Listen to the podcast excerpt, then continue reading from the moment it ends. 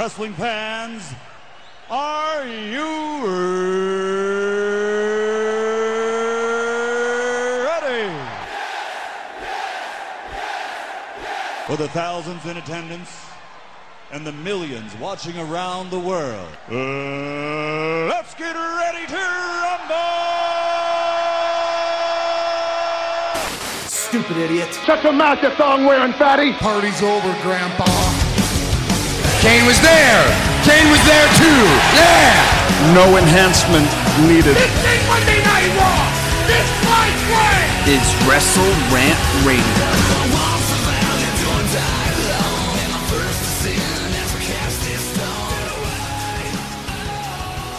What's going on, guys? Welcome back to Wrestle Rant Radio for Thursday, July 23rd, 2020. I am Graham GSM Matthews. Hope you guys are doing well. Another stack show on tap for you fine folks, as always, here today, as I present part two of my conversation with the Cowboy, one half of the NWA World Tag Team Champions, James Storm. Part one was great. Check that out from last week here on the show. Part two's talking the remainder of his TNA run and so much more uh, going on in his wrestling career and beyond. So we're going to have that here today for the first half of the podcast.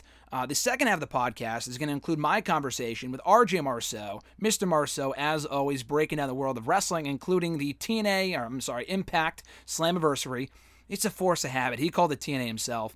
Uh, we're breaking down the Impact Slammiversary pay per view from Saturday, as well as uh, Tuesday's episode of Impact Wrestling, covering all the free agencies, the signings, the new champions, the uh, signing of Gallows and Anderson and their departure from WWE. We're talking that. And the horror show at Extreme Rules review, as well as reviewing Raw, giving some quick thoughts on Monday night as well. Before we go any further with that stuff, you guys can find me on the socials at WrestleRant on Twitter, on Facebook at facebook.com backslash graham.gsm.matthews, and also on YouTube at youtube.com backslash c backslash Graham GSM Matthews. You can check out new episodes of Wrestle Rant Radio every single Thursday right here on nextairwrestling.net slash wrestlerantradio.com and also on iTunes, Stitcher, Spotify, TuneIn Radio, iHeartRadio, Podbean, Google Play. We're all over the place, baby. So find the show, rate the show, review the show, and subscribe to the show. As next week, we've had James Storm the last two weeks. Next week, I probably will plan on airing my exclusive interview from Bleacher Report a few weeks ago with the all new NXT North American and NXT champion Keith Lee. The interview went up in article form about two weeks ago, I think. It was right after he won the NXT championship. So, yeah, two weeks ago. The audio of that interview should be up next week right here on the show. It's a great one. And then I'll probably air my exclusive interview with uh, Braun Strowman that was conducted last week um, here on the show in maybe two weeks or three weeks. So we'll see. You can also check out my exclusive interview with WWE NXT star Karrion Kross on dailyddt.com. Went up before NXT on Wednesday, talking all about his current sights being set on the NXT Championship, the match with Dominik Dijakovic from Wednesday, um, his time in AAA, Lucha Underground, his awesome entrance, and so much more. Check that out right now. But before all of that, check out part two of my conversation with the Cowboy, James Storm, right here, right now on Wrestle Rant Radio. You mentioned with the Bobby Roode feud. I mean, I, I, was such a fan during that point that I, I know I'm asking a lot of questions about uh, the feud and whatnot. They just produced a lot of great moments and matches. Um, with, with, today, I mean, we're almost a decade removed, which is kind of crazy to me. I remember watching every week during the course of uh, when you guys were doing your thing in Impact, and even now. But it's, it's been almost nine years since then, which is amazing to believe. Um, have you kept in contact with Bobby in the recent years since you guys, you know, he went to WWE in 2016. You were there for a little longer, now in NWA. Do you guys keep in contact at all, or now? Yeah, I mean, we'll text here and there. You know, not you know every day. I mean, we will we will never really like texting and calling each other every day or every week when we're together. Anyways, you know, I think mm-hmm. it was mm-hmm. more of a, just a guy thing. You know, we're like, oh, uh, I'm too manly for that. You know? yeah, uh, yeah. But uh, you know, when I if I if I ever you know when I go backstage and stuff, like I see him and stuff, and it's like, hey, what's up, man? You know, so we talk a little bit and stuff, and. Hmm. You know, so many people, like even Jericho, he's just like, man, he goes, you know, he's saying how, you know, big companies are just missing the boat right now with like beer money. Like mm-hmm. if they brought it back, you know, you just and like they would make so much money. And I'm just like, look, it's it's not on me. Mm-hmm. I'm a free agent, so mm-hmm. w- whatever. you know, so. it's not like you're saying no or whatever, right? Right, exactly. It's like, hey, I can talk, you know. it's not. I, I don't think this is a general, you know, impression of the situation. But it's not like you're sitting there when they're calling you, like, "Hey, we're going to reunite," but you know, beer money, and you're like, "Yeah, no, I'm all set." Like, it doesn't seem like it's that type of situation at all. And people may think that, and may think, "Oh, James Storm, why don't you just go to WWE?" And it's obviously not as simple as it seems, right? right. I get so many people like, hey, why don't you just go to WWE? Okay, yeah, I'll just show up go, Vince, I'm going to the ring. All right, bro? I'll be back. exactly. I just, yeah, I just, I mean, again, that's just wrestling, I guess. So it is what it is. But it is amazing when how, how many comments like you post like this picture that may be un- completely unrelated to wrestling, and then you'll get a comment saying, "Hey, come back to WWE" or something like that. How often do you get that kind of stuff? so many. Like, I could really probably post a picture of me and God just sitting there talking. And people are like, "Hey, do you feel bad for leaving NXT?" Or "Hey, when are you going back to WWE?" Or, you know, I'm just like, "This is God." I'm trying to talk my way into heaven right now. Leave me alone.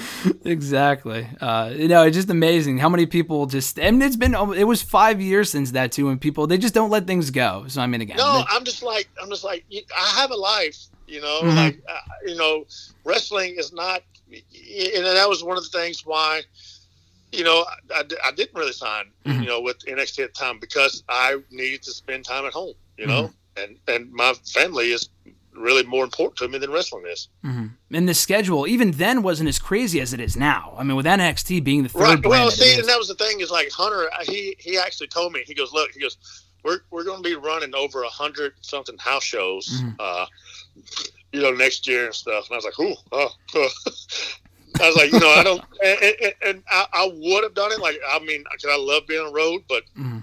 it was just at the time when me and my wife was trying to have another kid, and you know, she had to do the shots and and all that stuff. So I just I, I just couldn't be on the road that long. So Yeah, no, just the timing just didn't work out. I mean, it's just a case of that. And I think I had seen someone brought up the other day. I think his name is Richard Holliday. He works for MLW. Um, I think he had brought up. I think he was doing an interview with Fightful, and they mentioned how you know when oh you should be in WWE or whatever. And he brought up how if you're such a fan of me, whether it be you know Richard Holliday or James Storm or whatever, if you're such a fan, then why don't you watch me where I am currently? You know what I mean? Right. If you, why don't you just yeah, that's watch what I don't understand too is why all these people and, and then I hate this is my biggest pet peeve Mm-hmm. for whoever's listening to this. Don't don't follow me on social media and then ask me if I'm still wrestling. what the hell? Yeah, Like, it makes no what? sense. Yeah. I get so many people like, "Hey, are you still wrestling?" nope. Sure, I'm not. No. Ugh. Doesn't doesn't it say in your bio on your social media accounts that you're a professional wrestler, right? Yeah. So Yeah, and, like you know, when before this pandemic went on, like I was posting like, "Hey, watch this video of me NWA." Hey, Exactly. video. Like, good lord, people.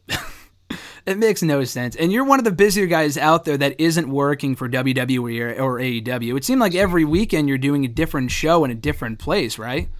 Yeah, I was man, I was staying so busy, and then uh, I kind of cut back on a little bit because I started actually doing some movies and stuff now, and man, that's been so much fun doing those stuff. You know, just kind of just learning a new art. You know, and it's really just you know long promos. that's, that's how I look at it. Was that something you always wanted to do? Was the kind of break into the movie, you know, side of things? No, it actually wasn't, but. Uh, somebody had reached out to me and they saw me like cutting a promo and just asked me if I'd be interested in doing like a movie for them. Oh and I wow. was like, yeah. So I did that, and then all of a sudden, this other guy hit me up, and I flew out to Australia uh, right at the end of last year and shot a movie. Uh, and I was actually supposed to be shooting a movie with uh, Samuel Jackson like uh, this year, Oh, before wow. all this before all this happened. And so, so I don't know. The coronavirus this is the biggest heel in the business now after that. Yeah, I, I, don't, I, don't, really call it the Corona anymore. Mhm. So it's just, uh, to, I I call it the election. because Yeah. once the election's over with, this stuff's going to mysteriously go away. I it's, it's so funny that you mentioned. I heard someone else say that the other day, and I'm like, you know what? You're you're probably right. And we're just a couple months away from that. And then in November, it's it's crazy to already think it's it's halfway through 2020, and this thing feels like it's been going on for a century. But uh, you know, it, it is what it is. But uh, as, as we wind down here, uh, you mentioned before with just it seems like from that period, uh, you know, with yourself and, and, Bobby Roode and everyone doing so well, not just from Fortune, but you know, from that period in TNA when you were there, you're killing it right now in NWA. You've been there for a while. The current NWA World Heavyweight Champion Nick Aldis, people, I mean, they probably remember, but he was doing work in TNA too as Magnus. He was the former world champion in his own right, and he's completely reinvented himself as Nick Aldis in TNA. Or I'm sorry, in, in NWA compared to where he was in TNA. Um, just to see where everyone was to where they are now, including yourself. And it felt like a decade ago. There was this, you know, general speculation among fans, like, oh, you know, they have the TNA stench, you know, uh, quote unquote, like, oh, WWE would never hire a TNA guy, or you know, Ring of Honor or whatever. And it feels like half of the roster in every company is former Impact players. You know, just it's not a real testament to the company, but more so the people themselves, including yourself. You know.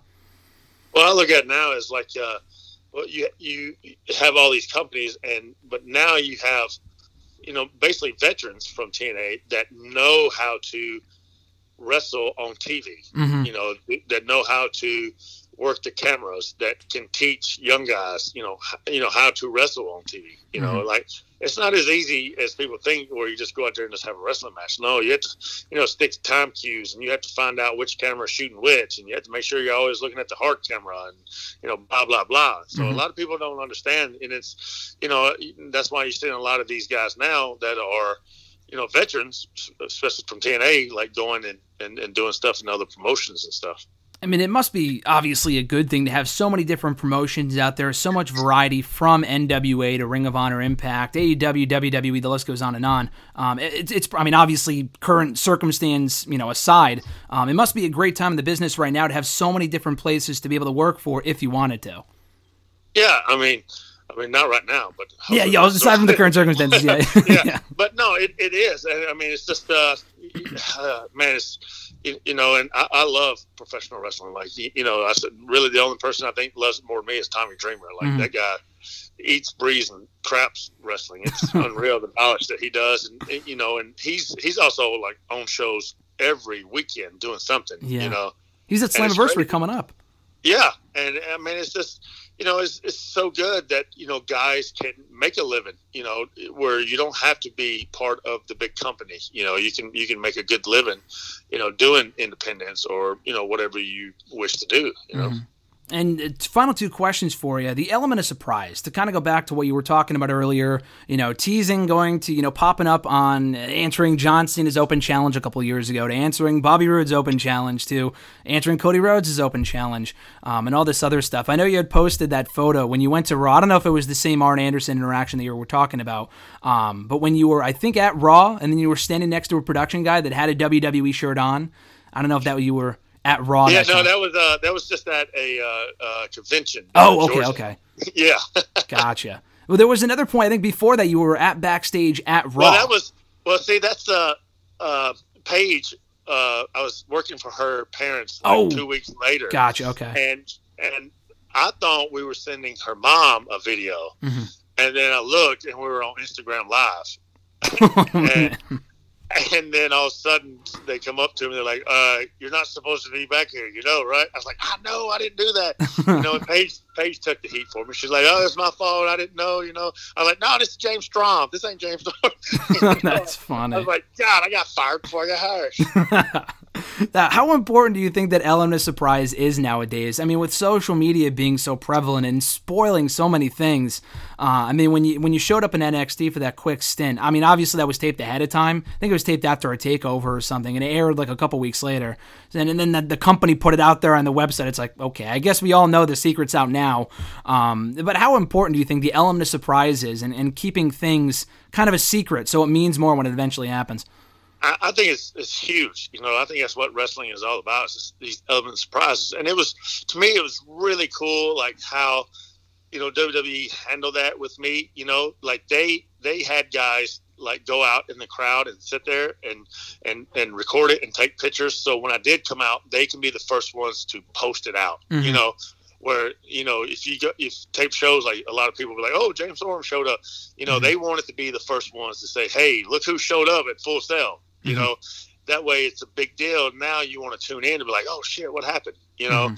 so that was I thought that was really cool, especially like you said, a tape show. You know, uh, with, with, the live show, I, I, definitely think that like Element Surprise is just like so underrated. Like it, there needs to be more surprises uh, than than what you know we're to, to me what we're getting now. I don't think we're really getting enough surprises. Even even at the Royal Rumble, like I, I just kind of wanted to be more surprises that mm-hmm. came out and stuff. I, I you know I, I, don't really know, but you know, and I, I, always tell people like that's why like I, like my music how it starts off because if I ever decide to go to different places, the first thing to hear is "Sorry about your damn luck," and they know exactly like, "Oh shit!" Like Jason Storm's here.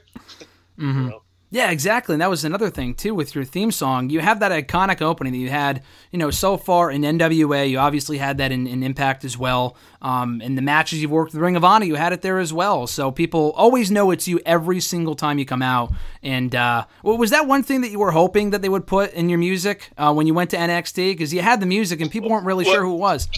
Well, no, that's the funny thing is, is like uh, I wasn't able, to, we weren't able to get it done in oh, time. Okay mm-hmm. uh, because we had to go through walk, walkthroughs and all this stuff. And then uh, Hunter actually, like, uh, when I got down to the ring, the referee uh, told me, he said uh, that Hunter wants me to grab the mic at the end and say, sorry about your damn luck. oh, wow. Oh, wow. Wait, yeah. did, did, you end up saying it on the mic or was it like, I remember you no, saying it on the because, show. Because something like the mic wasn't working or something because the referee was like, "Mike's not working." He goes, "Just scream it really loud." but but all I had to do was go sorry mm-hmm. about, and then the crowd did the rest. Yep. You know.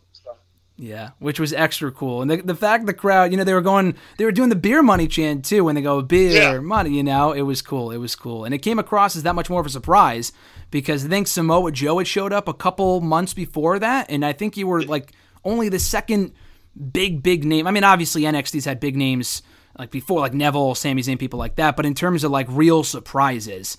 Um, yeah. You were definitely one of the first ones, and it was a super cool moment on the network. If people want to relive it, you know, cheap plug for that, blah blah blah. Um, and it's so funny because there's there's like these two people in the crowd that the, the camera pans over to, and they're just going absolutely crazy. Mm-hmm. Like, like, it's like this little guy in glasses. I was going to say like, the kid yeah. with the glasses, yeah. yeah, he's like, yeah. And then, like, I've watched and like WWE's used that guy for like other video packages. I'm like, that's my guy. that's funny. Well, at least we were able to. You weren't able to get the mic afterward, but they did do that backstage promo with you with Tom Phillips that went up on yeah. their channel, which was cool. And you were able to say sorry about your damn luck then, right? Well, see, and, and that, they they made a point for me to say that, so it was you know it was, it was really cool. So, yeah. Like I, I, I'm sure, like if I would have been there, uh, mm-hmm. then I definitely would have been using it because it's just something that they can make more money off of. Exactly. so. Exactly. It's just an easy thing to get over, and it's on all your merchandise now, so it's a very easy marketable thing. It's not like confused with any, anything else. It's unique. Well, that's what Road Dog was telling me too. He goes, it, it, he goes, it reminds me of when we would come out and go, "Oh, you didn't know," mm-hmm. you know, and I was mm-hmm. just like, "Oh, well." Uh, thanks for putting me in that category. Which that's high praise. Was the thing that this is? I, I don't know. You've probably confirmed this before. I know that I've heard this elsewhere. Was that the music that AJ Styles ended up using? That's been long speculated. That was supposed to be for you. Have you heard anything about that before? Yeah, no, it actually was. They sent it to me. Oh wow! Uh, and and I had emailed them back and. Uh, and I was like, "Oh, I like it." And they told me that they were actually going to put "Sorry about your damn luck" at the beginning wow. of that. And, That's crazy. Uh, yeah, and then and then I didn't sign, and I remember I was on a flight over to England, and, and as soon as I landed, uh, I got to my room and I started watching the network, and I watched it, and then I, I was just like, well, I'll be damned. but I mean, it, it, works out because because I mean, if you listen to the song, like the whole redneck stuff, whatever, like that was written for me. Yeah, know? yeah. No, if you listen to the if you listen to the lyrics, it sounds like it would be for you, so it makes complete sense. Uh, you know, they, they, say country boy, you know, blah blah blah. It's like okay, that sounds like it. yeah, you ain't breaking this redneck, and it's just you know. But I mean, it's it's worked out for AJ. He's done pretty good with it. So yeah, no, I, yeah, I would definitely say so. When you heard the music when you're watching the network, are you thinking, okay, are they teasing like me coming in or something, even though I'm not there because you hear the music, or you're like, okay, this has got to be someone else.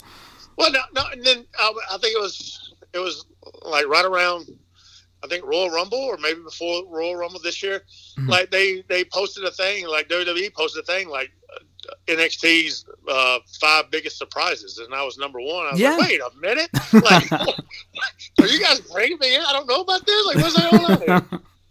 I think that's, That's the worst part. It, it's crazy. It's, I feel like they get people's hopes up with this type of stuff, and then it just they they- they're great. Not I mean again, it's, in certain respects it's awesome, but when it comes to stuff like that, they generate excitement for certain things that they know aren't going to happen. So we just end up having really, really you know disappointed expectations when we don't see you. And, and again, going back to the Mojo Rawley thing. It was again, he's a great guy and whatnot. It's just funny to think about in retrospect.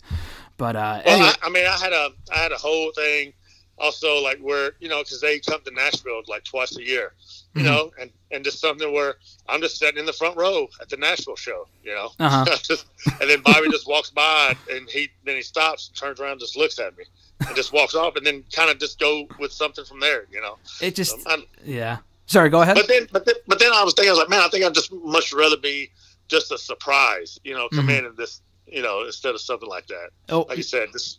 Yeah. Well, you mentioned like the Royal Rumble. That'd be perfect right there. I mean, you mentioned how the Royal Rumble should have more surprises. No bigger surprise than James Storm showing up at one of the numbers. especially you know if Bobby's like number one. Yep. You know he, he gets stuck number one, like you know, and he's like, I'll take them all out. hmm And then you show up and you throw him right out of the ring. I think it just, it again, it's just too perfect. Uh, maybe, and maybe we're predicting something for 2021 if we have fans by that point. I can't imagine a Rumble without fans there. So hopefully we're back to normal by then. I guess we'll Yeah, soon see, see. I think we're on to something. I think if he said, and see, I, I miss the old like the drawing machine. Yep. You know, where they instead of like you already knowing who's going to come out at what number, Mhm. like set it where you don't know really, where you know they had to be backstage with the balls and Yeah. draw a number out with the balls. Like I, I missed that. You know, Yeah. that was that was always cool. You know, maybe have Bobby draw number one. He leaves, starts walking off, and there's sits a six pack of beers. Like somebody left a beer here. you know, and then, then number Exactly. two hits. hmm It just it's So- just too perfect. I mean, with stuff like that too, it's like I think they did one year with uh, like the bingo balls or whatever, like you were talking about. They had Eddie Guerrero as number one, but they didn't say that he was number one. But he was trying to like pawn off the number to like Ric Flair or something, which was great. Um, they'll do it whenever it's convenient for them. They don't do it every year. They'll do it every like once every couple of years, and then they'll just Okay. stop doing it. But um, that would be cool though. That would be cool, especially in like a you know Philadelphia or Chicago, where you absolutely know the crowd would go crazy. You know, or like Orlando or Tampa. exactly. That's where AJ showed up, and it made for one of the greatest moments in terms of crowd reactions in recent memory, if not ever. So Oh, oh yeah. I Yeah. completely agree. Uh, final question No, for you. no, or sorry, go ahead. I think was his in his was in Orlando, wasn't it? Yeah, it was in Orlando. Yeah. Yeah, yeah. Yeah, it just ended up working out perfectly. Where like, I mean, the crowd would have reacted big anyway, just because, like Yeah. yourself and others, where he's gone around the world, so everyone knows who he is. But it just made it extra special being in front of that crowd um, for him to debut. And then I think the best part is that afterward on like the website when they're like, "Oh, AJ Styles debuted," it said, "Okay, he's worked with I forgot who was in the company by that point, but like Sting, Samoa Joe, whatever. Um, he worked with them in Florida." Because they say all the other companies. Has that ever bothered you where they like, okay, they'll mention Ring of Honor, they'll mention New Japan, but they will never mention TNA except for like one time a couple of years ago? Yeah, which I mean, it's crazy now. Which I mean, it's good that, that they do it now. You Yeah. know, like you know, they they use a lot of the TNA footage and stuff for their Mhm. specials, which is really cool. You know, so Yeah, I don't no, know. Hopefully they can. Yeah, I mean, it's good that they got a good relationship with him now. Yeah, no, it's cool to see footage, you know, from stuff from a couple of years ago on the network and whatnot.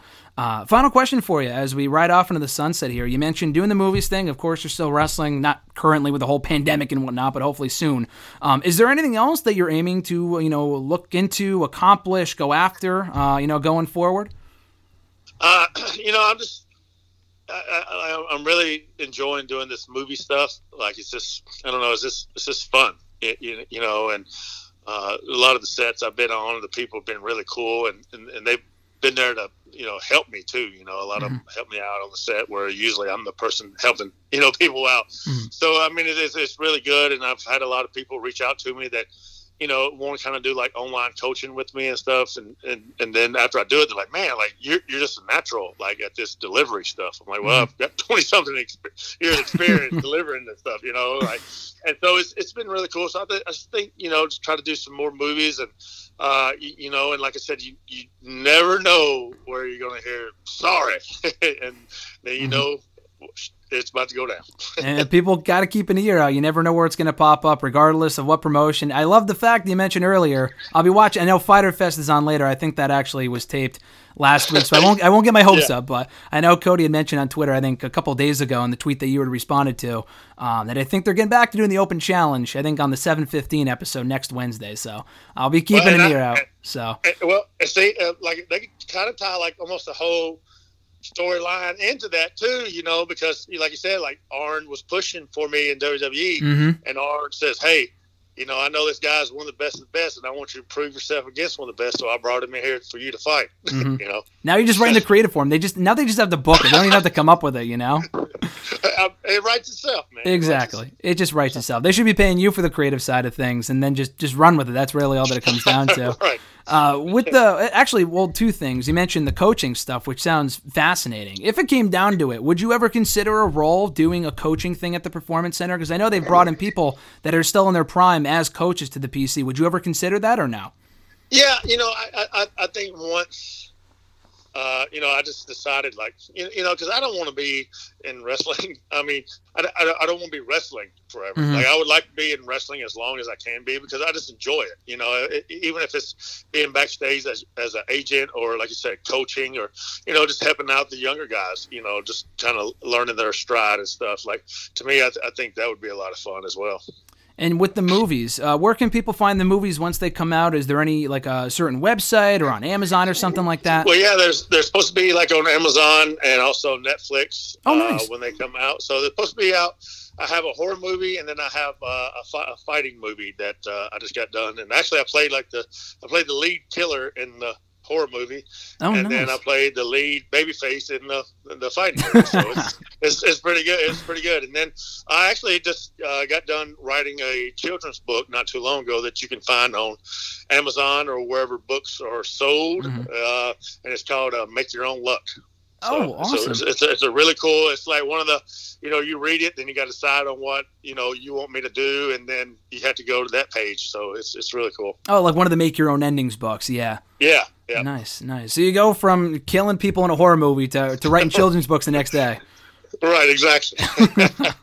Got to have versatility as a performer. I love it. I love it. That's it. That's love it. it. That's Jack of all great. trade, master of none. Yeah.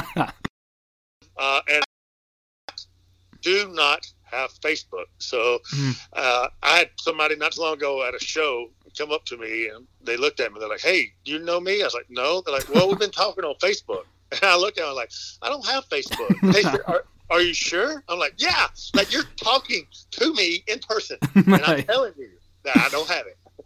That's great. Hopefully they didn't take any money from that person.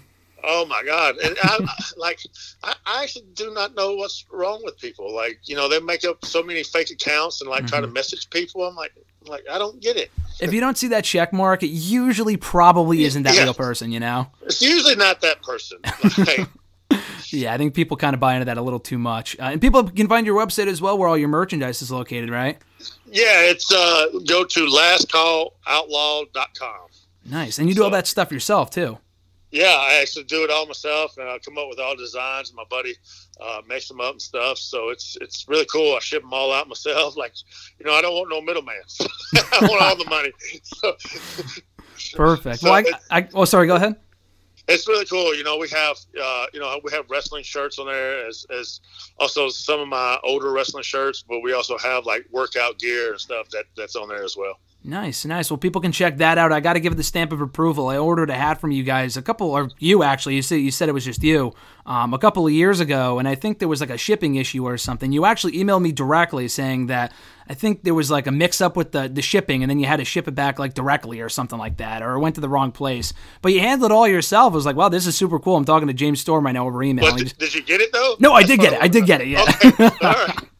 yeah. Well, no. I, I just I actually just had an issue with that not uh, this past week where somebody was just like, "Hey, I, I never got my order," and, I, and I'm like, "Well, it says delivered," Mhm. but it, it, for some reason it got sent back to my PO box, Oh, and and I was like, "Wait, why didn't it show up?" and and they say, "Well, it says no, that there's no such street as that." I'm like, "Well, when I put it in the computer, it said, here's the street." Mhm. So I had to ship it back out to the guy or whatever. But yeah, he was just like, "Oh man, I think it's really cool that you know I'm talking to you and that you actually do it all yourself." So yeah, very few people actually you know do that. A lot of people go through Pro Wrestling Tees, which is cool. I mean, it's a great website and whatnot, and they do a great op. They run a great operation, but it's cool to be dealing with the person yourself, and you know you're not going to get screwed over or whatever. You know. Yeah, I mean, I like I said, I I enjoy doing it, and if people have problems with like the shipping, like I fix it. You know, I'm just like, okay, well, here you go. I'll send you another one. Super cool. I thought you were going to say with the story that you were telling before about the, the, the wrong delivered address. I thought you were going to say that it went to a different house and there was going to be like some granny down the road wearing a James Storm hat. They didn't order it or something like that, you know. But uh, well, the funny thing is, I actually went to my grandmother's, and she actually has. I didn't even know she had this. She actually has the first T-shirt that I ever wore uh, for my first wrestling match. Oh man, that's awesome. Yeah, like I, I remember autographing it and giving it to her. That's like, so She was cool. sitting in the crowd, and I gave it to her, and then I signed it. Whatever. It was my first wrestling signature. I was like, oh, that's that's pretty cool. that's awesome. And then I asked her if I can have it, and she was like, no, you're not getting this. It's mine. that's great. Did you wear it at all, or did you just hold on to it? No, she she just she just has it put up. Yeah. Nice, nice. That's fantastic. Well, James, this has been awesome. I know I took up a lot of your time here. I only said like 30, 40 minutes, and we've been talking for like an hour 15, but this has been great, James. So uh, thanks a lot, man. Uh, you've been awesome. Best luck with everything, and I'll catch you down the road. all right, you too, Graham. Big thanks to James for his time. Had a ton of fun talking to him the past two weeks. And now we transition into my conversation with Mr. Marceau RJ, talking all things Extreme Rules, Raw, and before any of that, the Impact Slammiversary pay per view from this past weekend. Mr. Marceau, welcome back to Wrestle Rant Radio. How are you? I'm doing great, GSM. How are you? Doing great, brother, especially coming off that Slammiversary pay per view and Tuesday's episode of Impact Wrestling. Uh, what were your thoughts on those?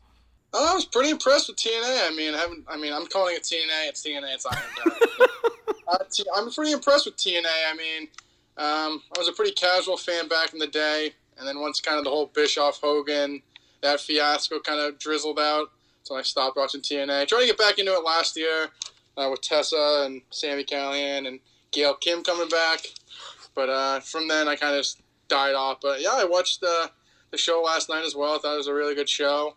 Um, hopefully they're not pushing Eric Young. Last time I saw him, he was in catering at WWE for months. So hopefully they can stick away from overly pushing the WWE guys. I mean, Rhino beating Hernandez in like two seconds as well really pissed me off. So What? Uh, I thought that was perfect.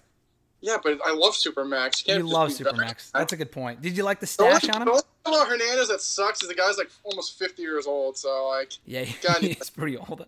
guy might have the hang boot soon. But no, I mean, there's some of the guys I've never seen before, like Ace Austin. I'm not really familiar with him. Chris Bey. I know Willie Mack from Lucha Underground. So that was a pretty good show. Uh, love seeing the Good Brothers there. I think they could be a good get for TNA. Uh, I mean, I don't know how long they'll be there for, but um, it'll be a nice addition to their tag team division. It seems like they have a few good teams as well. So definitely going to keep checking out TNA. Uh, see what happens. It feels like forever ago at this point. I, I was not even going to ask you about this, but now that you mentioned it, did you check out the Gallows and Anderson podcast from last week and the Talking Shop podcast? I did not. It was where they explained their departure from the company. Did you read any of the highlights by any chance or no? Yeah, I kind of just read over the stuff that like uh, kind of like the big bulletin of like Triple H saying that um, like when he saw them, he saw their kids as well. I mean, that's kind of fucked up, but I mean, Yeah. I don't know. It's just like it is one of those things like because like they were saying or they mentioned they're like oh like we like could have gone and worked with AEW, but like we stayed for the money. But just obviously I don't know the figures and they didn't really relate them, but like if you really wanted to go work with your friends, I mean, I don't know what they're paying in AEW. I heard they heard some of their contracts are ridiculously uh, ridiculous for some people. So I, I could only imagine how much they were offering. But if you really wanted to go hang out, like go work with your friends, I mean, why wouldn't you just go? I understand probably WWE is offering more money, but from what I've heard, that some of the AEW contracts are for talent that I would consider more inferior, and how much they're making, I think they would still be getting a pretty penny, if not just a little bit less than what WWE was offering. Well, so what they said was was that WWE, of course, as we know now and back then even, was that they re-signed for I think five years for a lot of money, dude. Like Yeah, it was like almost a million dollars each, and they're not that each. good. No, absolutely not. And listen, I like them a lot. I like the Good Brothers. Um, they're not worth a million dollars. Neither are FTR. Really, no one. No, you know, I would say I wouldn't say that they're not worth it. It's that WWE doesn't push them to be worth the money. If they yeah. actually, But if they actually made them a big deal and actually people would care about them, I bet you they could bring some decent money to the company. But they're freaking catering every day. Why the hell would you offer them a million dollars each to stay? Like yeah, that's the thing. It's like the contract might be ridiculous, but if they actually push these people and actually like that could actually be like have good matches and sell merchandise and stuff like that, yeah, maybe it's worth it at, the end. But you can't be giving people ludicrous contracts when you're not doing anything with them. I think that's the biggest issue. Well, part of the logic was for them, as I was going to mention, that they signed five year deals with WWE. Not guaranteed because their contracts are formatted in a way where they could be fired tomorrow and it doesn't even matter. So that's just the way the contracts work in WWE. But I guess with AEW, yeah, they'd be working with their friends and they had this huge angle plan where they would debut on the first Dynamite show and attack the Young Bucks and Omega, which not that we expected that part, but a lot of us expected them to show up on that first episode had they signed. It just seemed to make sense because their contracts, I believe, were up in September. Um, but with AEW, I think it was a lesser amount, they said, and it was only going to be for two years for something that wasn't a sure thing. So I kind of get it. And, you know, and AJ also prompted them to stay because they get to work with AJ, one of their friends, and the Young Bucks are their friends too. So I get it. I think not that they made the right decision, because first of all, how would they know a pandemic would hit? They were just involved in one of the main events of WrestleMania, not wrestling, yeah, no of course. Know but, that. You know, I, I don't know if the pandemic was entirely the problem, because they would have released them maybe even anyway if they were on the chopping block. Karl Anderson was one of the first people let go. Um, it's not like they were one of the last people that did. Karl, Zander, Karl Anderson's name was one of the first people that was announced to be released from the company back in April. So I don't know. Um, but it's cool that, you know, in a certain way, they're not entirely blaming the company. I don't believe the narrative that oh you know I mean I'm, I'm, sure Paul Heyman is a liar. I mean that really isn't any breaking news. I mean that's that's that's not like you said. It's not breaking news. He's been a liar since he was been in the wrestling business. Exactly. Well, they were saying that oh it was Paul Heyman's fault that we were fired, and AJ went to Vince saying that it was Paul Heyman's fault. It's like doesn't Vince run a company? Like if he didn't want to fire Gallows and Anderson, couldn't he have just said like no, save their names from getting fired? He's like oh they weren't on my list, but we let him go. Like, I don't know, that's just a little bizarre that they would direct their frustration toward Paul Heyman solely and not Vince too. But anyway, um, I, I, thought it was a good podcast, well worth checking out. Cool to see him in Impact. That's where they actually almost went before they went to WWE. I can't imagine a world where AJ, after the run that he had over in New Japan about five, six years ago, that he and Gallows and Anderson would have gone to TNA instead, dude. I just I, I can't even fathom a world where that would have even happened, you know? Yeah, I mean TNA was kind of not the drizzling shits, but they were pretty as low as they've come probably with uh, just mentions and just like they had no buzz at that point. So maybe like them going would have been the buzz, but the issue with TNA is they just can't. I mean, I understand it too because it's just like if you're kind of trying to make your name, you get big in Impact, and then either WWE or AEW calls and they're offering more money. I mean, yeah, I understand that, but just Philly just can never. Once they start getting hot, it's just they start losing the big name players that they have, and then it's kind of back in the toilet again for them. Well, going forward, I think they made some right calls because they brought in a lot of people this past weekend. Between the pay per view on Saturday and Tuesday's episode of Impact, they announced uh, again this isn't for everyone, but Brian Myers, the former, the former Kurt Hawkins, um, set to debut soon. I think that's a good get for them. If they were to put the world title on him, obviously that would be a step too far. But it looks like they're breaking away from the you know, Hawkins and Ryder tag team, which is great. I really have, I mean, they're a great tag team, but I think Ryder has more to offer on his own than, than Hawkins does. So I'm, I'm glad they're kind of um, going their separate ways. But then you know, they brought in EC3, Eric Young, you mentioned. The Motor City Machine Guns are the new tag team champions for the first time in a decade, which, if you can believe that, is crazy. Um, but I think they're they're spending their money well. You know, obviously Gallows and Anderson because they just lost Tessa Blanchard, and I'm sure they were paying her a lot of money. She was problematic, and I'm a big Tessa guy. You're a big Tessa guy. She was problematic, so they let her go. She was going to leave anyway, whatever. Michael Elgin, I think they brought in for a lot of money. He's since been fired. Joey Ryan as well. So I think they made the right calls in uh, bringing in who they did and not spending money on, you know, just frivolously on, on, the wrong people, like a Rowan or a No Way Jose, as I mentioned to you before we got going here. Um, kind of a dumb question because you kind of mentioned the, the history with Impact. Do you think they can sustain the momentum going forward, coming off all the you know positive buzz they got with the pay per view on Sunday or Saturday rather? I think for a short period of time, but it's like one of those things. Like, like I said before, it's like it's basically like an independent promotion with a little budget, and then guys go there or girls go there to get like some experience or a bigger name, and then they eventually leave TNA. I mean, that's kind of been since kind of the whole big. But once Hogan and Bischoff left, and they kind of left TNA in shambles, that's pretty much been the case. Any big name or any big star that they've built up have all left, which kind mm. of sucks for them because like they're doing some dirty work to get these people over, kind of get them more exposure, and then they just leave TNA. I mean, it's just I don't know. I just think the damage is done with TNA. I mean, I, I enjoyed the show last night. I just don't think I'll ever get back to the not like it was a big level, but the level that they used to be at. I just don't think that's going to be possible, especially with AEW and WWE just kind of poaching their talent once they kind of get to a certain level. Again, a lot of good gets. I thought they picked up a lot of good people that I think could thrive there from an EC3 who obviously made his name there even before he was in, you know, he was in WWE originally, but it was an impact where he really made a name for himself, got enough buzz in order to make it back to WWE, albeit he was, you know, abused and misused there, but, you know, it was worth a shot and whatever. Um, but you know they brought back EC3, Gallows, and Anderson. Deonna Purrazzo has been back for a couple of months now. She's now the new Knockouts champion, and they have a great division over there with the women. Uh, is there anyone that was recently released or anywhere else in in wrestling? I mean, obviously the, the big question is, oh, is this person going to WWE or to AEW? Is there anyone out there right now that you think would be a good fit for Impact to help them sustain the momentum, or do you think they have a good roster from what you've seen so far um, with who they've signed in the last couple of months? Um, I, I mean, I, I wouldn't know anyone in particular. I think they have a good roster as it is right now. I mean, don't know their tag team division too well. Um, I mean, I'm just came back in, so I think uh, if, like I said, I don't know it too well. So I think they could probably do some more tag teams. The women's division, from the quick saw, like quick couple matches and little background research that I saw, looks like they have a decent women's division. They have a decent amount of uh, good women. So I wouldn't even say they need women at this point. Um, the men, like you said, they got some good gets it's kind of tough with all being kind of all WWE, what you consider rejects. I mean, I like I think EC3 made his name at TNA, so I mean, I don't think it's too bad for him. But like you said, like Kurt Hawkins or Heath Slater or e- e- Eric Young, it's kind of like I don't know. I couldn't take them seriously in like a in a big role. I think they would have to build them up a little bit before I can actually take them seriously. So I, I think they're doing well. I, what they can do and kind of the budget they're working with, but uh, I think the great patches of TNA, and the good days are kind of unfortunately behind them. Yeah, we'll see. We'll see. I think they have some newfound momentum right now. They got a good roster from what you know I've seen. They have a pretty good tag team division um, that needs work. They have the North. Motor City Machine Guns are back. Um, Gallows and Anderson, of course, as well. So we'll see what kind of happens with them going forward.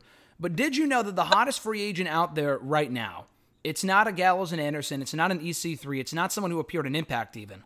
It's actually someone who appeared on Dark last night, my friend, and that's Tino Sabbatelli making his first uh, televised appearance on, on YouTube, that is, in over two and a half years. Your favorite wrestler, RJ, back on Dark, albeit not signed, as far as I know. What were your thoughts on the return of Sabbatelli, or rather, Sabby, excuse me, to the ring on Tuesday night? He's my favorite, but I think I think he had a great, uh, a big, great potential in NXT. I mean, his theme alone was amazing. He has a great look. Um, just kind of the issue with him is I feel like whenever he was on NXT, whenever they he was going to get a push either on his own or with Riddick Moss, he guy was guy just kept getting hurt. I mean, I understand that they invested a, a good amount of time in him, but he's not the youngest guy. I think he's in his mid thirties at this point, and like he is good. He's still very green, and I just think if he, if it was just built on luck, the guy would be WWE champion. But um, I just the guy just constantly was getting hurt in NXT, and I could I just I like once I saw that he wasn't with NXT anymore, I wasn't too far surprised. Like I said, he's definitely good. They put some time into him, but when you can't count on him to ever be healthy, I mean, you just got to cut bait at some point. But it was nice to see him back in the ring. I mean, I don't think Impact or AEW will sign him their full deal. I just think he's still pretty green. He's like I said, he is getting old, but hey, who knows? Maybe they they pick him up and turn him into something. But um, it was good to see him back, but losing on Dark doesn't uh, doesn't really sound like his bright future. It's worth noting that AEW has been using, or we, we, we've seen a lot of NXT, I don't want to say rejects, but people that were released from NXT, um, you know, a couple of months ago in the mass cuts have actually appeared on AEW. Now, I know Deonna Purrazzo is now an Impact, but obviously Sabby, Tino Sabbatelli, was on Dark this week. MJ Jenkins was on, uh, I think, Dynamite last week, and she was in NXT. And they've also they haven't used him yet, but he's appeared in the crowd. Uh, Cezar Bononi. He's been on NXT yep. a bunch of times. You, you know who I'm talking about, right? Yeah, he's like the tall Brazilian guy. I know yes. you're talking about. Yeah, exactly. He beat like Andrade one time on TV a number of years ago. That was his claim to fame. He's been appearing in the crowd for the last couple of weeks on Dynamite. Don't know what the deal is there. Um, is there anyone else that you would like to see AEW pick up? I know Matt Cardona, the former Zack Ryder, is a very popular name that will very likely he could be on AEW right now. We're recording this on Wednesday before Dynamite. This is going up on Thursday. He could have accepted the open challenge on Wednesday for all we know. Is there anyone else of the WWE cuts from the main roster from NXT that you would like to see? And is Taynara Conti one of them? I was literally going to say they can use some women. I mean. I don't know. Like that was kind of weird with her. I really like Taynara. I mean, very green. Obviously, wasn't really into the. She was. I think. I think her first kind of wrestling experience was through TNA or NXT through the Performance Center. But I thought she had a really good look. I like the gimmick. They seemed like they were pushing her at some points, but then they just kind of pulled the rug underneath her. I'm not sure if she kept getting hurt or, or maybe they just weren't satisfied with what she was doing in the ring. But it seemed that the very right before she got cut, they were they were starting to use her a little bit more, and then she got taken off TV again, and then was released. So I, I, I think she has a good look. I think not the greatest wrestler, but I mean, like, like I said, she just started wrestling.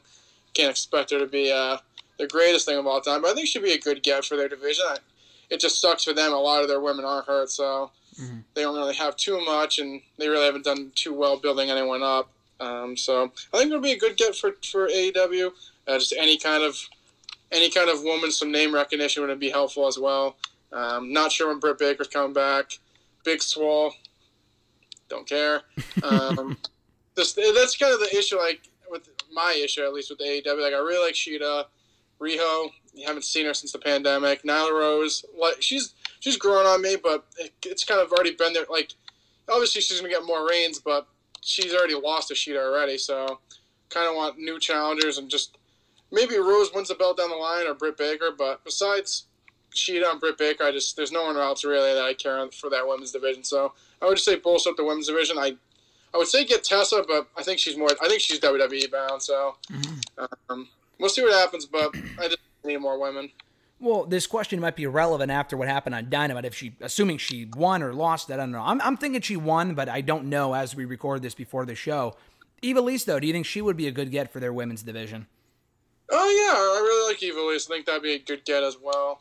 Um, I don't know where she's been since Lucha closed up, but uh, I really liked her in uh, NXT, and then when she went to Lucha, so I think she'd be a good get.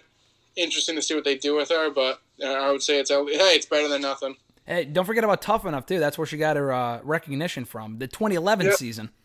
Yeah, it's better than the zombie girl. Dude, what was the point of that? They signed Abaddon. Unless she's in quarantine or something, why would you sign? And I know they've used her before, but like they they have her win, they sign her. We haven't seen her in a month. What was the point? Like you said, maybe she's in quarantine. I don't know. Maybe. I like I like the look of the other girls. Sarah J, I think it is. I keep saying Anna. you keep saying it's Sarah J. It's Anna Jay, but yeah, you can call her Sarah J. Whatever. Okay, so well, until she wins the match, she's Sarah J. to me. So, um, I thought she has a great look. I thought, like you said, they put a vignette for her. It kind of like pumped up her debut, and then she lost to Annabelle or whatever the fuck her name is. So I don't know. Hopefully, like I said, they can build up more women because at this point, it's a lot of Shida and Rose. That's it. Yeah, I totally agree. So hopefully they can. Uh, we transition now from AEW Impact Talk to WWE, specifically the horror show at Extreme Rules from Sunday. Um, I did not watch live. I did watch on delay, so I wasn't kind of catching up with the live reactions until afterward. Listen, I might be in the minority here, dude, and I want to get your thoughts on this too. And we kind of already discussed this over text uh, on Sunday, Monday. I didn't hate the show. I didn't love the show. I thought all the other pay per views they've done recently, maybe not Backlash. Backlash honestly might have been worse. Um, I, I enjoyed Money in the Bank. I actually liked WrestleMania. This wasn't one of their better shows, but I thought it had enough good matches, enough worthwhile matches to make the show decent. I thought the opening tag team title match was good. I thought the eye for an eye match before the dumb finish was good. I thought the uh, Raw Women's Championship match was great. I thought even the WWE title match, even though I never really thought Ziggler would win, I thought that was a really good match too. Um, what were your overall thoughts before we get into certain highlights here from the Extreme Rules pay per view on Sunday? No, I thought it was a good show as well. Um, I thought it started off good, and then once it got to uh, once it got to the eye for eye match, I just like you said, that finish was really stupid. And it really didn't do anything for either guy. But the, I thought the W Championship match was good as well. But like you said, Ziggler, I didn't think he had any chance of winning, so that was kind of a letdown. But um, didn't like the swamp fight really at all, so that was another. I just say detractor for me, but I thought the beginning of the show was good. I thought up till the eye for eye match, I thought everything was at least good to decent, and then kind of the ending was a little meh for me. But I thought the show as a whole, like you said, was good. But I, I can't even tell you what happened at Backlash, so I can't really say that was a great show. I really enjoyed. I thought Money in the Bank was a solid show as well, um, and I enjoyed WrestleMania. So I, I wouldn't say it was the best show they've had, but um, it was. I, it kept my attention for a little bit at least. We did have one title change in the SmackDown Tag Team titles, changing hands to Shinsuke Nakamura and Cesaro. I thought it was a very good opener, not the greatest tables match I've ever seen, but I thought it was a good match. Um, nice to see some new blood, I guess. Hold the tag titles. I say new blood, uh, and that Nakamura is, has never before been a tag team champion in WWE. But Cesaro is like literally a seven time champion. He's held the titles before with the bar multiple times with Sheamus, um, Tyson Kidd as well, and now Nakamura. Good match. I like the change of pace for the new champions. But dude, that SmackDown Tag Team division needs help. Does this really change anything aside from just putting a, a band aid on a gunshot wound? No, you compl- I completely agree with you. That's that was kind of my one detractor of this match. Like, I enjoy. I I, I, I mean, I love Shinsuke. Shinsuke, a big, big fan of Shinsuke since been being called up from from NXT, but they've just dropped the ball with the guy, losing the gender and having meaningless intercontinental title runs. And just they haven't done anything for me for the. And I really was a big fan of Shinsuke. I mean, Randy Cruz posted all the time, but like the his debut on SmackDown, like I get chills. Mm-hmm. Of Shinsuke debut, like that pop of the crowd, just just all that stuff, and I just feel like they've kind of dropped the ball with the guy. I mean, like I said, it's not been the worst run, but they could have been doing so much more with them. And it's nice to see him get, a, a, I, get I guess, to get a tag team title run. Not like it really means much, but um, it's nice to see him win and kind of get some recognition. But like you said, the tag team division as a whole just just isn't there. I think one of the Usos is hurt, so they're not doing anything. Love the New Day, but I mean, come on, how many times can they just? I love the New Day, but they just have been so, so overexposed on SmackDown. It's just been champions the whole. They're always in the title picture. Mhm. Like, I wish that they would. I guess branch off. I don't even know if branch off is the right way to say it. Just to have them do something besides work in the tag team division for a little bit, and just like make me not think of them. I just feel like they're always in the tag team ch- championship picture, and just I'm kind of over at this point. I just I hope that they can kind of veer off a little bit, then maybe come back, or just I mean I want to see the group break up because I think they're still pretty popular, but just get out of the tag team division, just give more um, spotlight to other teams. But like the issue is who else is there? Mm-hmm. Miz and Morrison, they've kind of floundered since losing LeBron. Um, I think that like Lucha House Party, come on, who cares? so just one of those things that Forgotten Sons, though. God, who cares? Yeah, I forgot forgot about the Forgotten Sons. Exactly. But it just yeah, the tag team division as a whole just isn't great. And like you said, it's basically putting a band-aid on a gunshot wound. Like it's nice to see new champs, but does it really mean anything? The division's terrible. Mm-hmm. I, I- feel I like. Go ahead. I just don't think there's like there's no win situation. Like yes, it's nice that new people are tag team champions. Yes, it's nice that Shinsuke got like, is going to get a decent run, but does it really mean anything? The division's terrible. Exactly. It's just it's just a filler role before they drop the belts right back to the New Day like Miz and Morrison did, you know, in, uh, either at SummerSlam or the September Clash of Champions pay-per-view, whatever. It's cool, but like almost every guy in this match should be doing a lot more than they should be. And like, dude, fucking Nakamura is a former Royal Rumble winner, and he's relegated to this shit.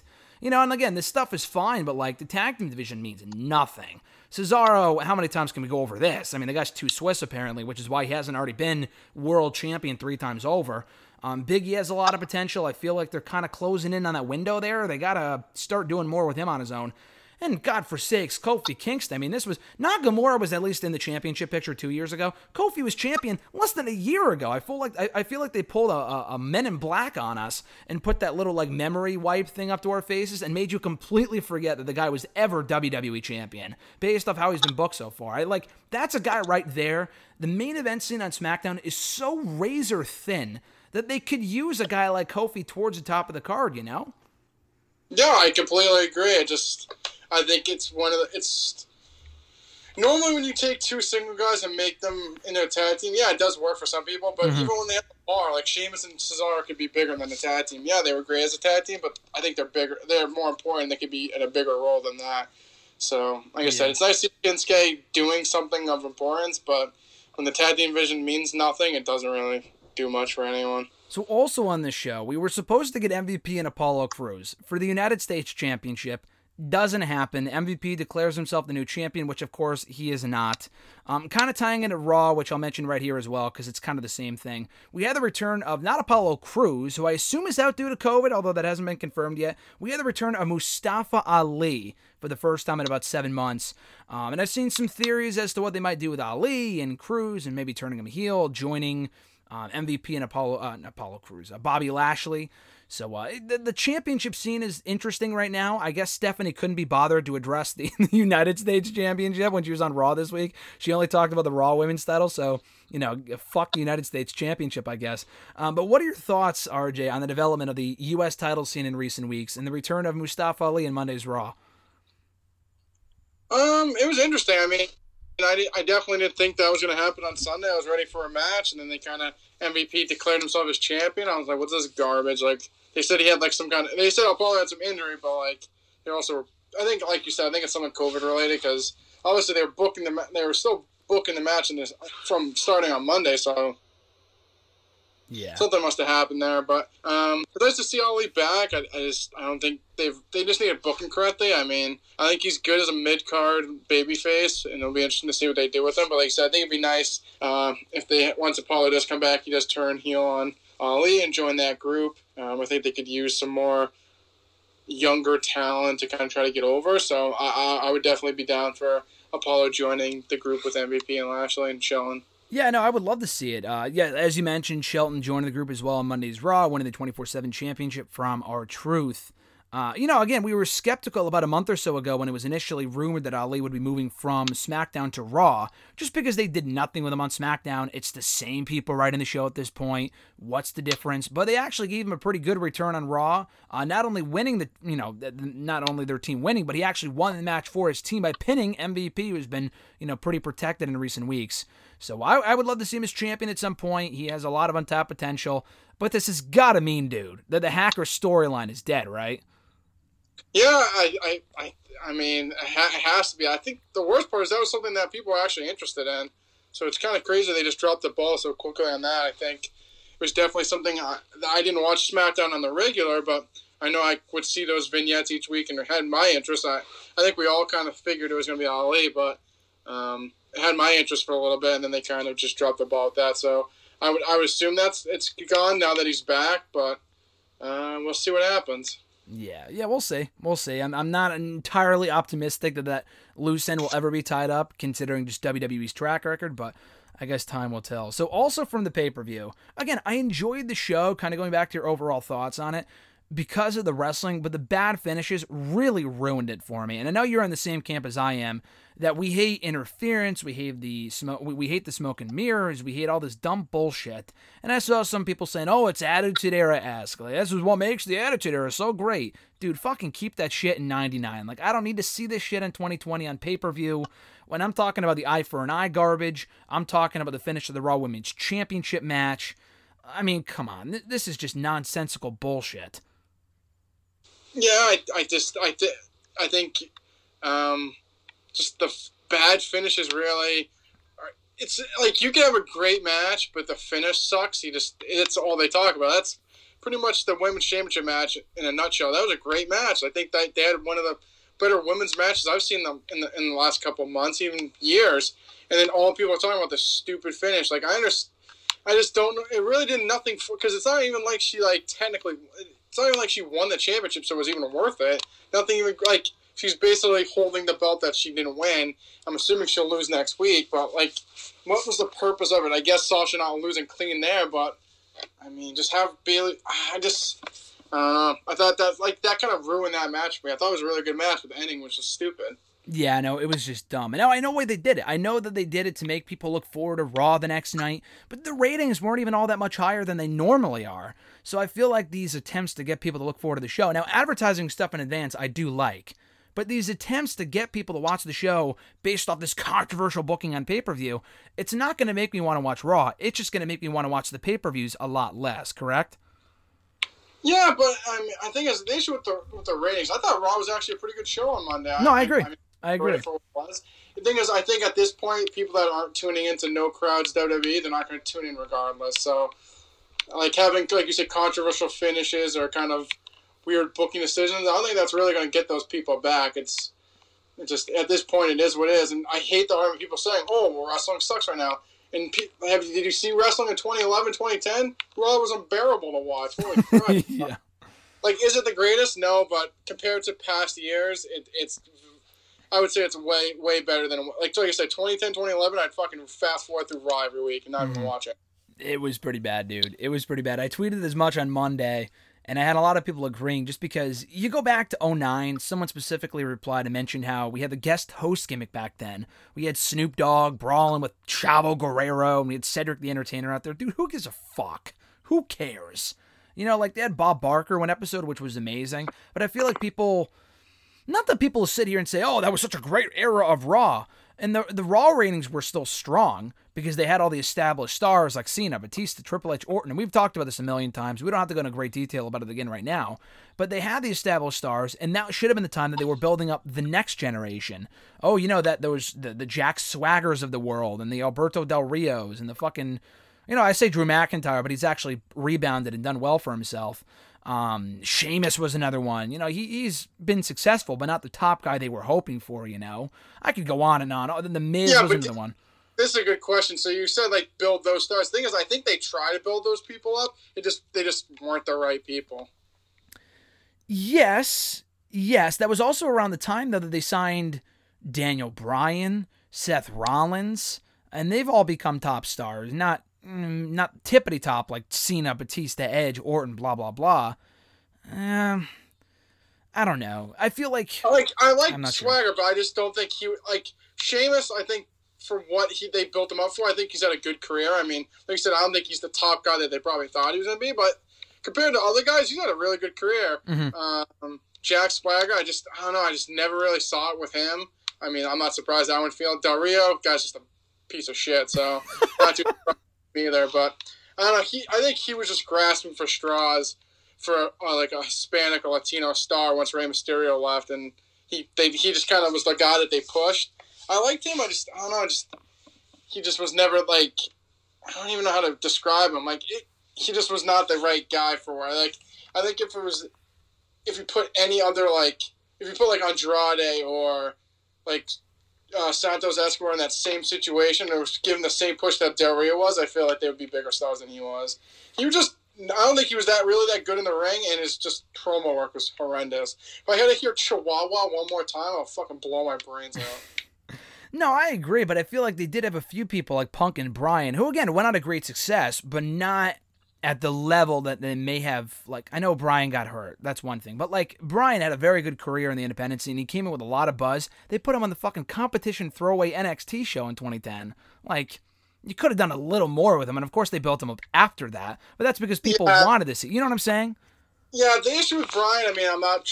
I mean, this is just the truth. This is the Vince McMahon. He just is, he just looks like an accountant. I mean, for Vince McMahon and the stars they want to build, you got to like you want the bigger like the bigger than life characters. Like you, I don't see Daniel Bryan, unfortunately, getting to like John Cena and level. Honestly, based on his size, like he looked like your like cable guy. I like he's a great wrestler, but that's not gonna like that doesn't bring casual fans in. Like they need the bigger, larger than life character, like John Cena, like you said.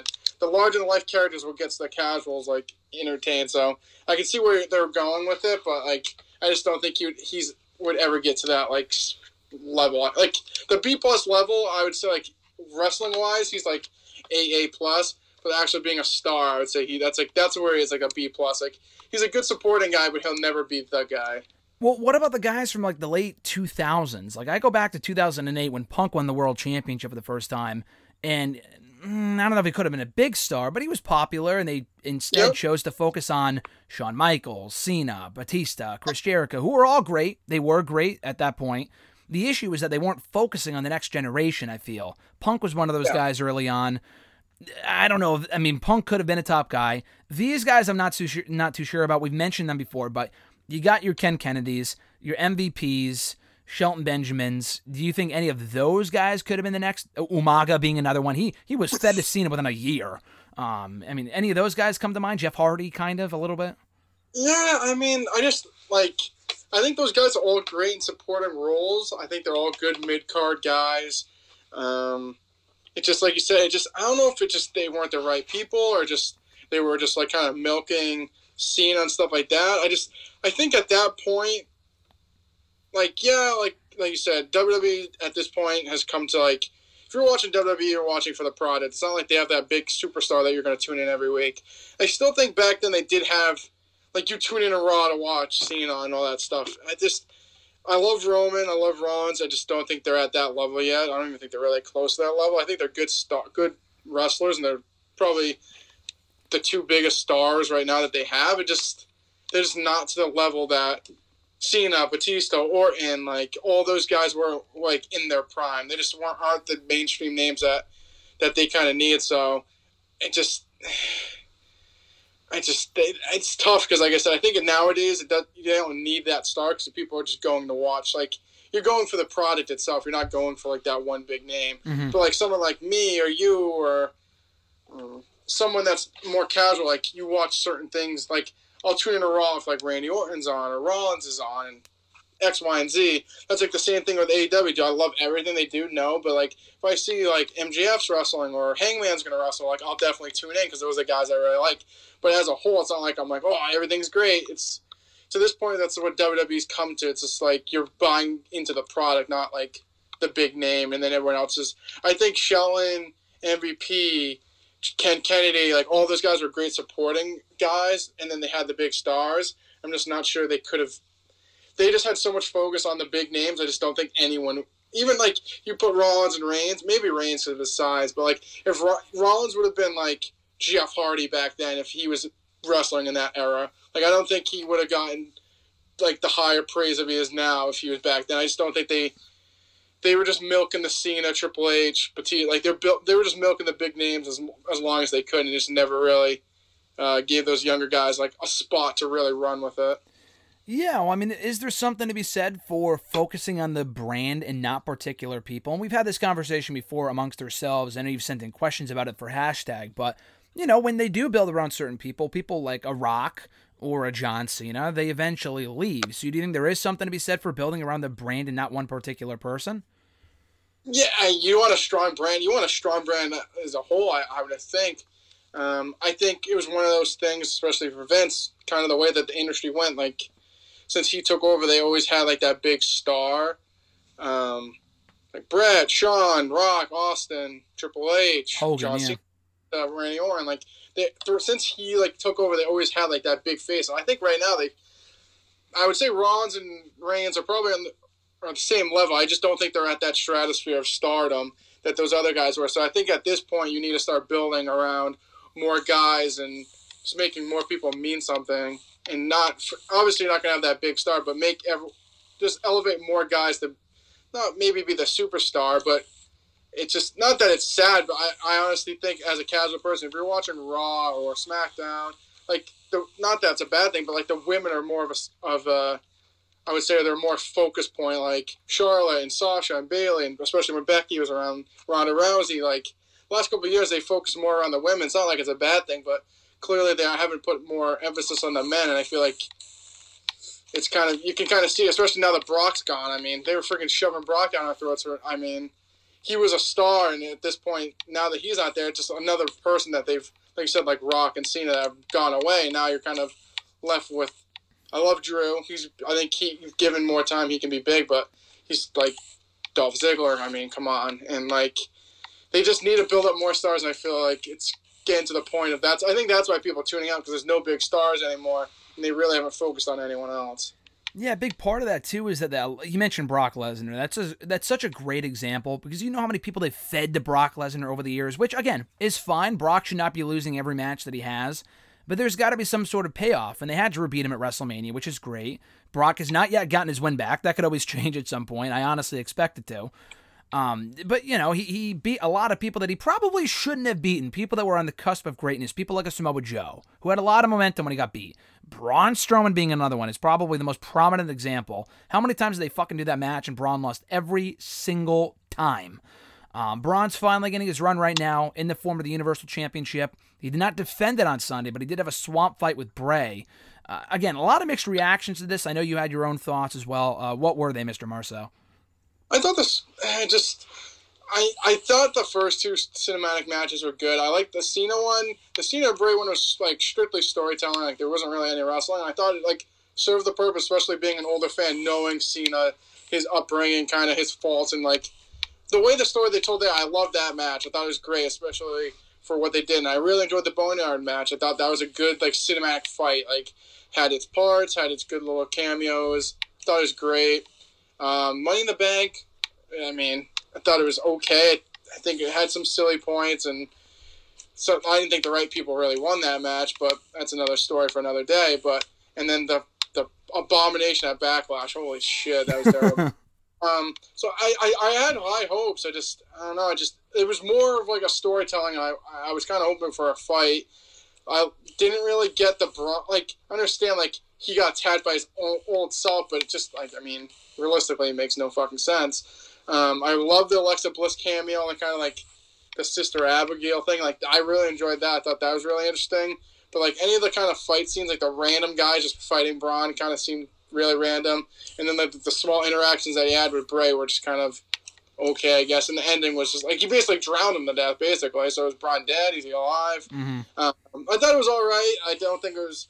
I think we discussed in text. It's probably. I would say it was definitely behind Boneyard and Firefly Funhouse, and it was definitely above that fucking Backlash Nightmare. So it was what it was. It just, and like I said, it wasn't for the title. So it will be interesting to see what they do with Braun next. I like the Alexa Bliss cameo. I fucking marked out for that. The whole mixed match challenge, little team, a little bit. That was yeah.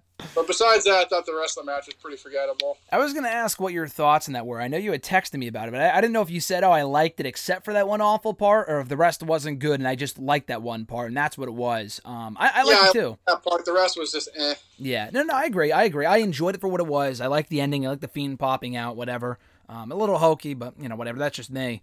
I hated the backlash shit, so it's not like oh cinematic match A plus plus. Like no, a lot of them, you know, some are better than others. Um, I, I thought this was fine. I like the Alexa Bliss thing too. I don't even know if it was random. Like a lot of the Bray stuff has a purpose, and clearly they did that because Sister Abigail is not supposed to be Alexa Bliss. Clearly, anyone who thinks that is an idiot.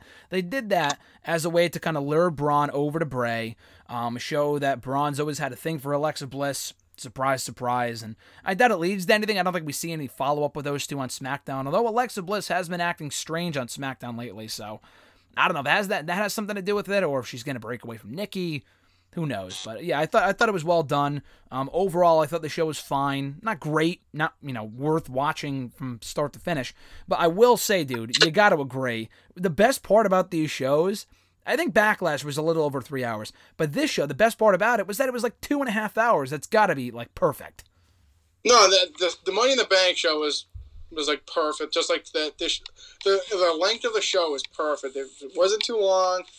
Everything got its. Not everything was like overly done. It was perfect, just like Money in the Bank. I thought Money in the Bank was perfect. Over at nine thirty, left somewhat on a, I guess a good note, and then just that was it. And I I actually I watched the uh, Undertaker thing after. I thought that was pretty entertaining as well. But uh, no, I think the time, especially if it's not a big show, like don't throw extra matches on the card just to do it. I, I'm fine with Randy Orton and Big Show being on Monday night, even though it was unsanctioned match. Probably should have been at Extreme Rules, but hey, the two and a half hours, I'll take it any day of the week. I mean, it only took a pandemic for them to start shortening their shows, but it's better than nothing. So I thought that was a step in the right direction. If only they could do that for Raw, which they won't, but you know, one can hope. Uh, you, you, mentioned the Undertaker show. I thought it was good too. I enjoyed it. I watched it Sunday after the show as well. Um, was there any one favorite story that you had from the episode? Um, I just think they're all pretty funny. I thought they were all good. They had their little quirks and stuff. I thought I thought it was. I like seeing that stuff. I like hearing like old stories and stuff like that. So I would definitely check it out if you're interested in that stuff. I just like when. Uh, I mean, wrestlers, managers, anyone back in the business back in the day, just kind of tell old road stories or kind of what was going back on in the in the day. So I, I definitely enjoyed it for for what it was. Yeah, they had quite a few cameos too. In addition to Taker, obviously, they had the Godfather. I thought the Godfather story was great about the hat they were fighting over the hat. I thought that was great. Um, the Bruce Pritchard one was quick when he was like driving through like a sketchy town. And they got directions and they almost got jumped, but Taker like intimidated the guy. I thought that was cool too. So uh, yeah, definitely worth checking out. It's only like 20 minutes on the network, so uh, if, if you're looking for something to watch during SmackDown this week because you don't care to watch the blue brand, watch that instead. Um, real quickly though, from Raw as we wind down here, I thought it was a good show. Um, not too much of a lot of note happening. Um, but I did think the three hours kind of flew by. The right people won. We had Ali return, new 24 7 champion. We kind of talked about that already. Um, Orton Big Show was exactly what it needed to be, in my opinion. 13 minutes. Did it need to be? No, but Orton dominated most of it. I'm Andrade and Angel Garza helping out Orton. You like to see it. And Orton wins decisively before punting Big Show to end the show. So, no pun intended. Uh, your thoughts in the match, RJ? And clearly, this is building to Orton and McIntyre at SummerSlam for the WWE Championship like you said, it, it was what it needed to be. Yeah, 13 minutes was long. It could have been half an hour knowing them. So yeah. was. Um, Orton winning decisively was great as well. Punting Big Show in the head. Hopefully, he's on TV for a while because the less Big Show, the better at this point. Um, but yeah, I've really enjoyed them what they've done with Randy. Um, I'm not sure if this will lead to him winning the title. Um, I mean, I feel like a lot of people are definitely against that, but I mean, I think it would be nice to see him have a title run, maybe have like a little group with them. Don't know if I really like if they had Garza and Andrade kind of team with Randy. Don't think that really meshes too well. Um, I really liked what they were doing with him in, in uh, the revival before they left. I thought that was a cool little team. That they had some legs, but they kind of dropped the ball on that. And they revealed later on that Randy was pushing to be with them, and not sure Vince or whoever the hell was running, they just didn't see them with, with him. But I thought mm-hmm. that was a good little team that they had and kind of dropped the ball with it. But I just hope they can, if he wins the belt, he has some kind of faction. Um, I think he's better in factions kind of throughout his career. He's been good in factions. So mm-hmm. nice to see what they do and maybe elevate some guys. Because um, they, for God's sakes, they could fucking use it. Um, but uh, no, I, I think Randy, Randy, if anyone, I think at this point, anyone would take the belt off Drew, he's the most I mean, like I said, he's older, and not a lot of people would like it, but in a in a booking sense and a realistic sense, who else would take the belt off him at this point? No one else is really built up to even really contend with Drew. So interesting to see what happens. Um, but no, I've been loving Randy. I think him and Drew could be a really good, fun match. Yeah, no, I agree. Listen, I'm one of those people that I don't really care to see the belt back on Orton, but you are absolutely right. There aren't many choices, if any at all. Um, I mean, AJ's back on SmackDown. I would say AJ, but he's on SmackDown. I absolutely don't want to see them pull a fast one and have Otis cash in on Raw instead of on SmackDown. I don't want to see Otis cash in successfully anyway, but I think that would be stupid. Um, the only real person that comes to mind that Drew hasn't already beaten is Aleister, and he just lost on Raw. So I, I don't see that happening anytime soon. Maybe if they built him up more, maybe. But he lost on Monday, so probably not. Um, Orton wouldn't make the most sense. I think they are going to do it. Probably set it in stone after next week's Raw. Um, last question for you for next week's Raw. I mean, this is pretty obvious, I guess, but final predictions for the show on Monday um, Ziggler, McIntyre for the WWE Championship again. Who wins? What's the stipulation? And who wins between Sasha and Asuka for the Raw Women's Championship? Um, Drew, I, I think Drew's gonna win. I think Asuka's gonna win. Um, stipulation, Jesus. Um, are we lucky enough to get a loser gets fired match and then Ziggler actually leaves, or are we not that fortunate? I mean, that would be a good one. I, I would. I, I, was. I was about to say loser leaves town match would be great because Ziggler just. I just. the issue is, I just. I don't know if it's like he's just. Like I like Ziggler. I think he's really good, but when even the same loser for so long, it just like gets to the point that you just don't care anymore. And that's kind of what I've got with him. Like I think he's a good wrestler and everything, but he's just been the same old character for so long that and he's like you said, he's won. He's been pushed a little bit. He's won. He's lost. He's pretty much done it all at this point. So some time away and maybe a little refreshing character would be nice for him. Um, but I hope uh, that's kind of the stipulation I want. Loser leaves town, and we lose Dolph for a little bit, and maybe come back a little rejuvenated, a little bit different. Because um, besides that, I don't want to see Dolph Ziggler on my TV anymore. So uh, Drew wins. I think Asuka wins. I, I hope. I hope Bayley either cost her the championship or has some interference. Just do the Bayley soft storyline about because, like you said, on SmackDown, who else is for her to beat? She's beating everyone. unless they call someone up, which I mean, I guess it is possible, but they just need to tell the Sasha Bayley story at this point, please. Holy shit. Um, it, the only thing with that is, like we've said before, if Sasha beats Bayley, like yeah, there, is there new people for her to beat? But it's everyone that Bayley already beat, so that's kind of Yeah, that's mean- the problem. That's really the problem at the end of the day. But we'll see. I, I, I think I don't know. I kind of fear that they're gonna. Yeah, I don't know. I just I feel like they're not gonna pull the trigger on it. I don't know why. Um, but I'm, Yeah. I'm going with Asuka, and I think Drew Drew will win as well. I I don't I get the feeling that they won't pull the trigger on it either, and I think they absolutely should. I can't say this enough, but like, cool, they're they're entertaining. I like Bayley and Sasha as a tag team. I'm also sad to see it end. The issue is that Bayley cannot continue on as the SmackDown Women's Champion. She's beaten everyone multiple times. Nikki Cross has already lost multiple times to Bayley, and they did the match again on Sunday. Nikki Cross lost again decisively. I, I think Sasha attempted to interfere, but still, like, come on, it's time to move on.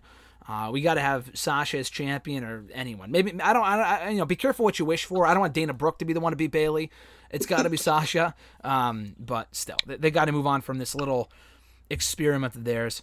Um, but that's about it. I thought it was a good week overall in wrestling. Again, we're recording this before NXT and before Dynamite this week. Uh, we'll probably be back to normal next week, uh, reviewing those two shows. I know there was a big announcement from William Regal. I don't know what that was or what it entailed.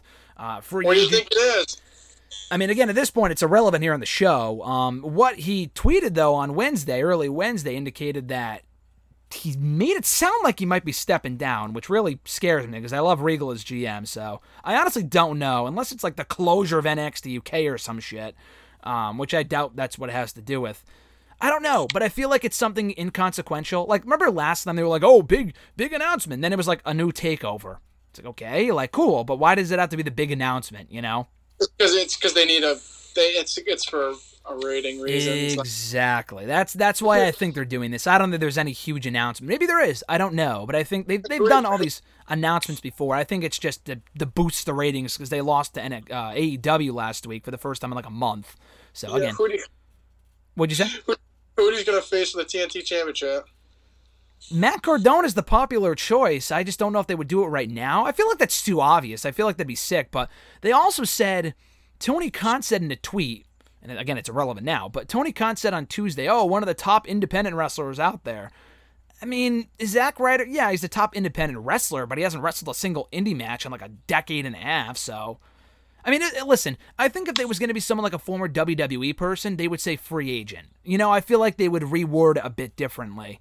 Um, I feel like it's going to be someone that maybe, probably you wouldn't be familiar with. I don't know every indie wrestler, but like there's a guy named Warhorse that people were really petitioning to answer the open challenge. I honestly have no idea who that guy is aside from just the name. I've heard of him. Um, there's a guy named Danhausen who's actually very entertaining that I've seen Ring of Honor. Uh, people are pulling for him. I don't know. Do you have any guesses off the top of your head? I mean, I don't know. I I mean, I don't know if he's contracted. Is Matt Sydal contact contracted? No, we actually he's not. That'd be a good one.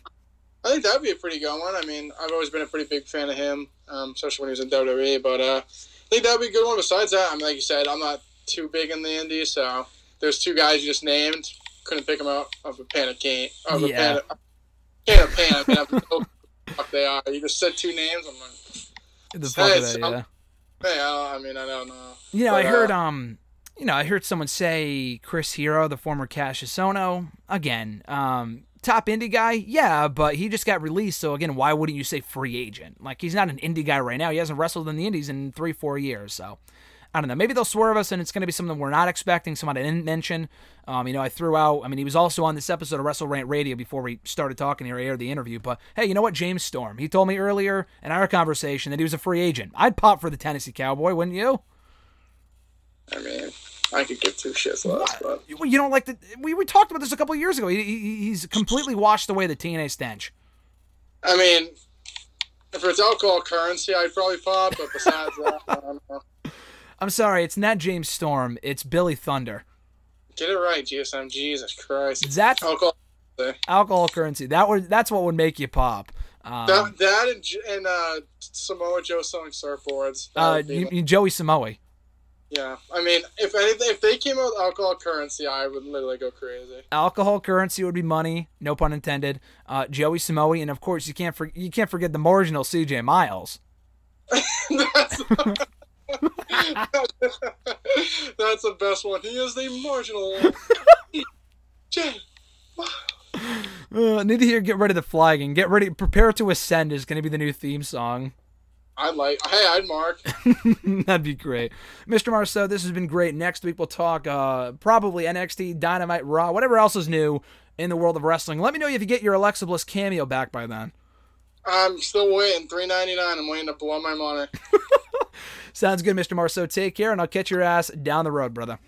Later, GSM. Adios.